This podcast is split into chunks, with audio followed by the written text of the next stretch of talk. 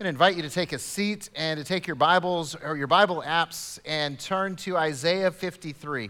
Isaiah 53 is our text. Uh, we're wrapping up our series on uh, Isaiah about hearing the voice of God, and uh, we've been looking at prophecies that uh, have to do with Jesus, and, and uh, this is no different today.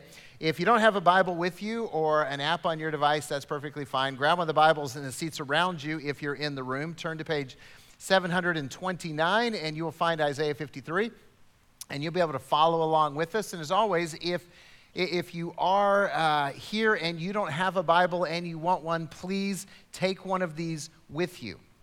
It is our gift to you because we know that if you have the Word of God, read the Word of God, apply it to your lives, God will change your life. And, and that's what we're all about is life change in this place. By the way, if you're joining us from home, we're glad to have you as well. And, uh, and if you don't have a Bible and you want one, just message us. We'll be glad to get one to you because, again, we want you to experience that life changing relationship with Jesus as well. Let me also just remind you if you're at home and you haven't already done so, uh, go ahead and get your elements ready uh, for communion because uh, at the end of the sermon, we're going to celebrate together Jesus' death and resurrection. So, uh, I got some questions to kind of start this off. So, if you're, uh, by the way, if you're if you're joining us from home again, you got to play along with this. So, if you're in a group of people, you got to raise your hand, you got to respond, uh, and uh, tell the stories uh, later on, and all that kind of stuff as well. So, here we go. A little confession time. If you're in the room, I got to see the hands. How many of you love to play matchmaker? Come on, go ahead and confess. Uh, I see. You know, I think some of you are a little hesitant.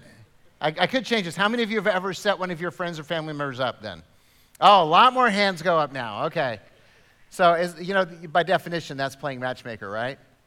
All right. So, how many of you uh, have a spouse or a parent or a friend who loves to play matchmaker? Oh, you guys aren't going to tell on them because you live with them. Is, is that how this is going to be? I see. Okay. All right. Let's go here. How many of you? Uh, how many of you are actually couples that were set up on a blind date? Anyone?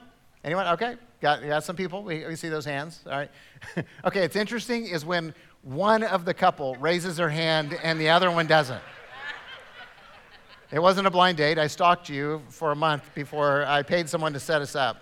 Uh, okay, maybe we get more hands this time. How many of you ever had a bad blind date experience? Hands? Okay, that's the one that's the most popular right now. So uh, there we go. Hey, uh, when we play matchmaker, have you never noticed this? If not you, then, then somebody that you hang around. We often oversell the good characteristics and fail to mention the, uh, shall we say, odd characteristics of that person.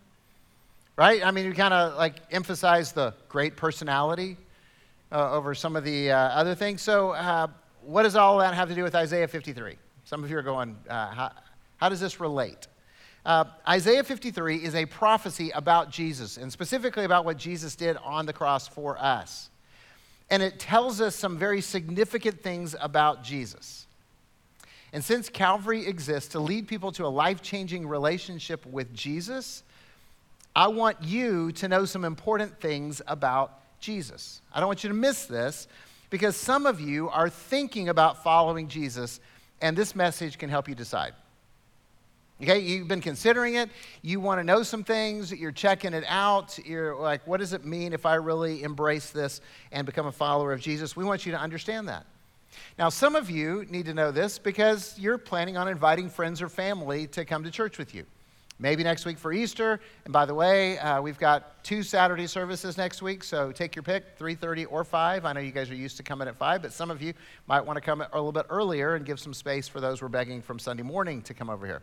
Um, but, uh, you know, you're, you're inviting them to come to church so that they can meet Jesus.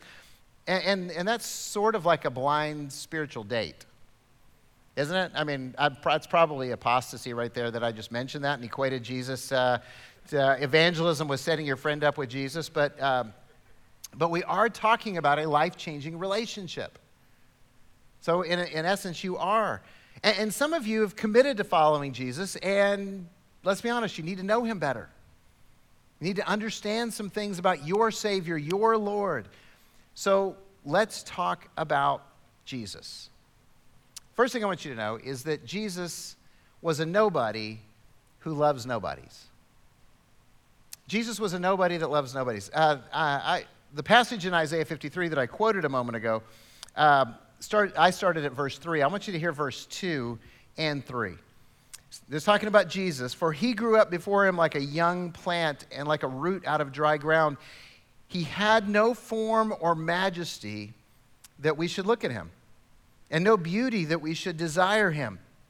In fact, he was despised and rejected by men, a man of sorrows and acquainted with grief. As one from whom men hide their faces, he was despised, and we esteemed him not. Okay, did you catch that? There was nothing about Jesus physically that drew anyone to him. That means he wasn't tall and handsome. That means that, that he didn't physically stand out in any way. Uh, just for the record, he didn't have blonde hair and blue eyes. And I know a lot of you grew up, if you went to church, with those pictures of Jesus where a lot of times his hair was really light and, uh, and his eyes were really blue, and that is definitely not the case. I mean, if he'd been blonde hair and blue eyed in first century Palestine, he would have been a freak. Okay, everybody would have known, oh, that's the, that's the albino guy. Yeah, okay. Because everybody was dark and had dark hair. So uh, there was nothing about him physically that stood out. And then he was despised, he was rejected, he, he wasn't esteemed, which means he wasn't important. Now, that's hard for us to really grasp, right? Because we've always known Jesus as a rock star, right? He's the Son of God, He's the Savior of the world. He drew crowds, He performed miracles, He's coming again to be the King of Kings and Lord of Lords. You know, so we kind of see Jesus and we think rock star, you know, because billions of people worship Him. But remember, Jesus was born in obscurity, probably in a cave. And he was born to parents that nobody knew or deemed to be important. And then Jesus was raised in a small, insignificant town called Nazareth. Uh, and he was raised to be a craftsman. He was not studying to be a great theologian, preacher. Uh, he was just going to be another carpenter. And understand that Nazareth, the town he grew up in, was so well respected that one of his future uh, apostles actually said, Can anything good come out of Nazareth? Right? Sort of like a lot of us feel about Bouse. So, sorry to all the brothers and sisters that live in Bouse. But um, anyway, look, nobody paid any attention to Jesus once you're past the Christmas story and the people there wanted to kill him, okay? Nobody paid any attention to Jesus until he began to preach and perform miracles. So for 30 years, we're talking about obscurity. 30 years. There was nobody except for his mom, and that's pretty common for everyone's mom to think you're wonderful and special and, and everything. But nobody thought that this is going to be the Savior of the world. This is the Messiah. This is that person. He was just a nobody. And Jesus started out as a nobody, and guess what? He loves nobodies. Think about this. He chose unconnected, non influential men to be his original 12 apostles right? I mean, he could have picked anybody, but you know, these guys were, uh, uh, weren't religiously trained, they weren't educated, they, they weren't wealthy, they weren't politically influential, they were just 12 nobodies. That's what he did. And, and while Jesus did heal a centurion's servant and a, a ruler's daughter, uh, most of his miracles were for people of no influence. Right? He healed lepers. You're not even supposed to touch them. And, and, you guys realize that Jesus could have just spoken the word and they'd been healed, but he, most of the time when he healed lepers, he touched them. He, he you know, blessed widows and madmen and blind beggars that the crowd were trying to tell to be quiet and leave Jesus alone. Jesus hung out with societal outcasts like prostitutes and tax collectors. He was a nobody that loved nobodies. See, the, the truth that Jesus loves the nobodies, the overlooked, the ignored, the outcast, it's, it's a huge part of the good news. That, that's one of the things that makes it so special. You don't have to be born into a certain family, you don't have to have a certain status. In fact, it doesn't matter who you are, it doesn't matter where you've been, it doesn't matter what you've done or what's been done to you. Jesus loves you. And he relates to you. He gets it. After all, he was despised and rejected, a man of sorrows. He knows what it feels like, and He wants to change your life today. See, that's just good news. I, I, I, hope that like grabs you right now and just changes your perspective. If not, let me, let me just give you a little bit more visual that might go with that. Uh, a lot of people in this room grew up playing on the playground, right? How many of you grew up playing on the playground? All right. How many of you grew up in the era where, you know, the parent or the parents, the parents and the adults weren't always hovering right around you, and so you had to pick up, you know, pick your own teams when you were playing sports, okay? All right, a lot of you did. Okay. Picking your own teams is one of the most cruel punishments that exists in the history of the world, right? Because you're on the playground, you're a bunch of guys, you're gonna play basketball, and so the two coolest and best athletes are always the captains. Can I just let you know that was never me? Okay, just for the record, never me. And, and so those two, uh, no, it shouldn't have, trust me. I earned that, uh, you know, complete invisibility. And so the two cool guys are up there and they start picking. And always they pick their best friends and the other most talented guys first. And, and, and look, here's what's going on in my head. I think it was going on in your head. You're sitting there going, come on, pick me, pick me, pick me. Come on, pick me. Not out loud because that would be uncool. But you're wanting to be chosen. And you're hoping and praying that they'll choose you instead of getting down to the end where they try to give you to the other team. Uh, we're good. You guys take Garrison. That's okay. We'll play six on four. We're fine with that. You see, you don't want to be in that excluded place. And yet, all of us at some point in our lives have been completely and totally ignored, excluded, forgotten. Maybe intentionally as an act of cruelty by someone who wanted to just dismiss you, or maybe it was accidental. But we know what it feels like.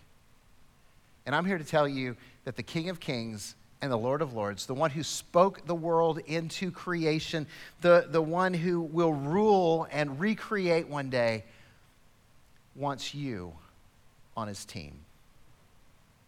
He wants you. He came into this world to claim you, to invite you, to pursue you. I, that's good news. And I hope that resonates with you. And, and so that leads us to the next thing about Jesus. Not only was he a nobody who loves nobodies, but Jesus died so you can have life. That, that, that's what the heart of this passage is about. Jesus died so you can have life. Now, if you, if you want the fancy theological term for this, it's called substitutionary atonement. Okay?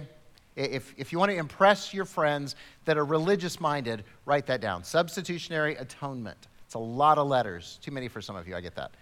So, what it means is that Jesus literally took my place and your place on the cross when he died.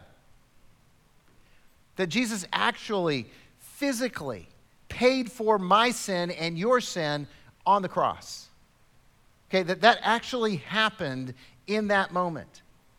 That's why Isaiah said he was pierced for our transgressions, he was crushed for our iniquities. The punishment that brought us peace was on him, and by his wounds we are healed.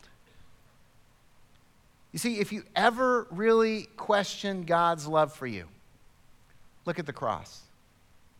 Look at the cross. No matter how much tragedy you experience, no matter how much pain you go through, no matter how much betrayal, rejection, or sorrow you encounter, the cross reminds us that we are loved by God even when our grief overwhelms us and we can't feel it.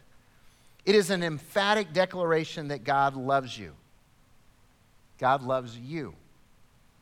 The apostle John said that. 1 John 4:10 when he said, "This is love, not that we love God, but that he loved us and sent his son to be an atoning sacrifice for our sin." The Apostle Paul said it in Romans chapter 5 when he said, God demonstrates his own love for us in this while we are sinners, Christ died for us. We weren't, we weren't pursuing him, he was pursuing us. Jesus put it this way For God so loved the world that he gave his one and only Son, that whoever believes in him will not perish but will have eternal life. He went on to say later in the Gospel of John, Greater love has no one than this, that he lay down his life for his friends. And then he did it. He did it. So, have you ever had someone tell you they loved you and then they betrayed you? Let's see the hands. Anyone? Yeah, yeah, it's pretty much everyone, okay? If you've lived long enough, it's happened. Right? Somebody has, you know, uh, tossed you under the bus, run over your feelings, run over your emotions, run over your soul, and, and they've turned their back on you. Uh, is that love? you guys are, are you not sure? It's like, I don't know, let me think about that. So if they tell you they love you and then they betray you, is that love? No, it's not love. And you know that. Doesn't matter what your words are because it's the actions that communicate that love. Now, on the other hand, have you ever had someone tell you they loved you and then they showed you by their actions? See? That's a great thing, isn't it? I really thought you guys would be a lot more enthusiastic with the yes, because uh, hopefully you're sitting by some people who have done that. But I didn't want to coach you in that moment. It's like, come on, say it, say it. Look, this is what Jesus has done for us. Not only did he declare his love for us, but he demonstrated his love for us. Because Jesus explained God's love, and, and then he demonstrated God's love in a tangible, visible, eternity shattering way. And Jesus did it so that you could live with him forever. He did it so you could become part of his family forever. And, by, and for that to happen, he had to take your punishment, my punishment, on himself. The Apostle Paul said this He said, God made him, Jesus, who knew no sin, to be sin for us, so that in him we might be the righteousness of God.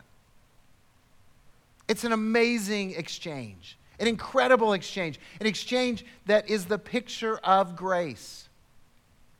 You know, you know why it's a picture of grace? It's because every single one of us deserves hell. Well, not me, Pastor. I'm kind of a good person. I do a lot of good things. No, all of us have sinned and come short of the glory of God. The glory of God is heaven. So if you don't get to go to heaven, there's only one other option. It's not a good one. Every one of us deserve hell. The wages of sin is death, but the gift of God is eternal life through Jesus Christ our Lord. The gift of God. Grace is that gift. It's given to us, it's given for us so that we can live in it, so that we can enjoy it, so that we can celebrate it day in and day out. Why? Because Jesus died for us so that you and I can have life. So that you and I could have life, abundant life. Jesus said, I've come that you might have life and have it abundantly so that you can have freedom. Jesus said, If the Son has set you free, you are free indeed. See, Jesus loves you. And he died for you so that you can have life. He became sin, your sin, my sin, so that we could become the righteousness of God. That's who Jesus is. And then finally, got to tell you, Jesus desires a committed relationship. Committed relationship. By the way, when I say Jesus desires a committed relationship, he desires it with you. With you, specifically you. Because this passage points to the cross, it points to Jesus' death. And, and Jesus, in talking about that, said, If anyone is going to follow me, they have to deny themselves, take up their cross daily, and come after me. Come follow me. This is the life I'm inviting you to. So let me be really clear Jesus didn't die for you so he could be your life coach. Okay? Jesus didn't die for you so that he could uh, visit you on weekends and special occasions. Jesus didn't die for you so that y'all can hang out sometimes. See, Jesus died to redeem your life, change your life in every single way. Jesus wants to influence you every moment of every day. Understand the commitment that he desires. And, and, and Jesus wants that committed relationship, not some kind of casual dating thing. You go, isn't that, awkward? Well, I already talked about you setting your friends up with Jesus. I, am trying to, to put this in biblical language because throughout the Old Testament, there's a, the conversation between God and Israel as a husband and wife. And the church, you're part of the church if you're a follower of Jesus. The church is the bridegroom of Jesus. And Jesus desires a committed relationship with us. He wants to move into your life. He wants to be in your business. He wants to weigh in on every decision. He wants to influence your marriage. He wants to influence your parenting. He wants to influence your money. He wants to influence your hobbies. All of it. That's what he wants. Um, and this is our problem. Look, if you claim to be a follower of Jesus, you believe that Jesus is the one and only Son of God, Savior of the world, who died on the cross to pay for your sins and was raised from the dead, and you've made a commitment to follow Jesus, this is the point where we have issues. This is our problem with Jesus. This is why we live spiritually powerless lives, frustrated by failures and captive to our weaknesses. Because we want the love of Jesus without the life of Jesus. Because we want forgiveness from Jesus, but we don't really want to follow Jesus. Because we want Jesus to bless us, but not rebuke us. And it's never going to work. It is never going to work. You're trying to manage this relationship with Jesus, and all he wants is surrender. He can't be managed by you and me.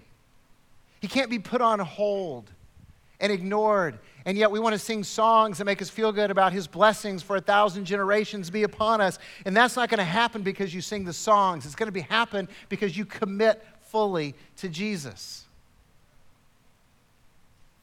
Jesus desires a committed, life changing relationship, and so many of us just want to be friends with eternal benefits.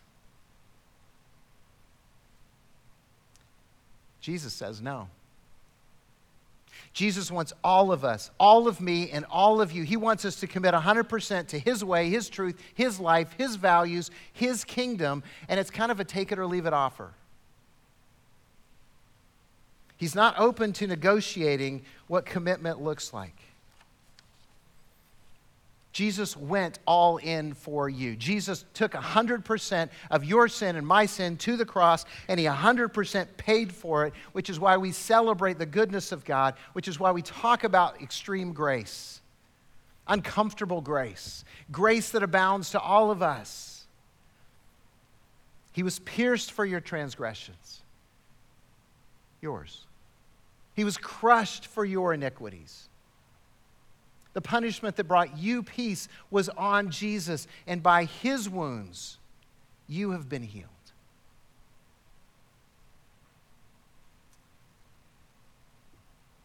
So, will you commit yourself to Jesus?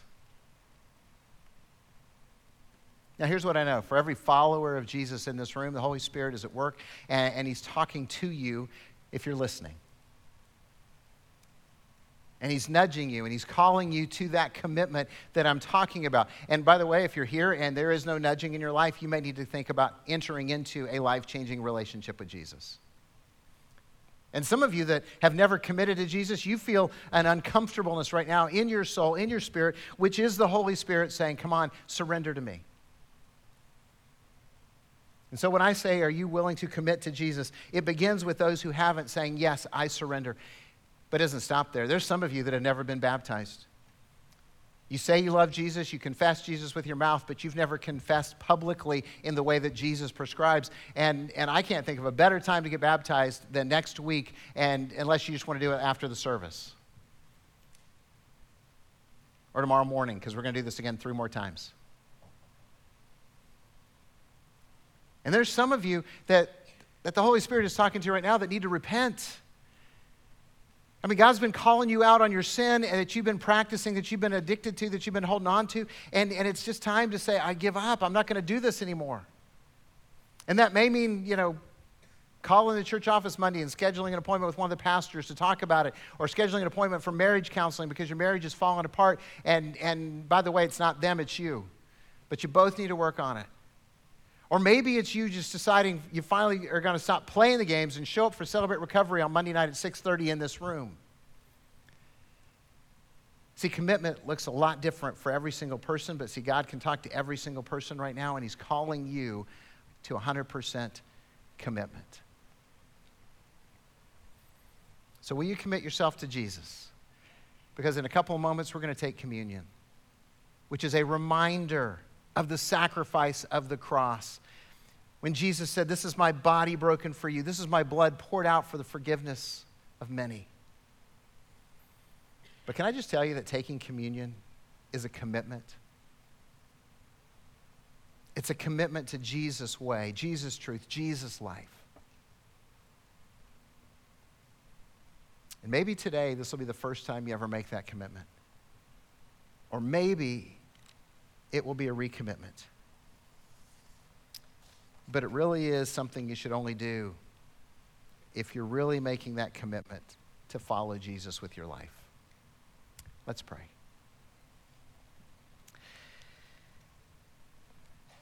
Father, none of us have uh, any hope in this world or beyond it apart from Jesus. And we recognize that. We recognize the greatness of Jesus, his sacrifice on the cross for our sin, to take our place, to take our punishment. God, my prayer is tonight that you'd make that real in the hearts of every person in this room and joining us online and that we would be drawn to you to confess, to repent, to turn away from our sin, to declare with our mouths in baptism, in communion, publicly our love for you. And God, we want to commit to you. We are so tired of playing games. We are so tired of living powerless lives. So, right now, we want to give all of ourselves to you. We know that you'll receive us with grace because you are always good. In Jesus' name, amen.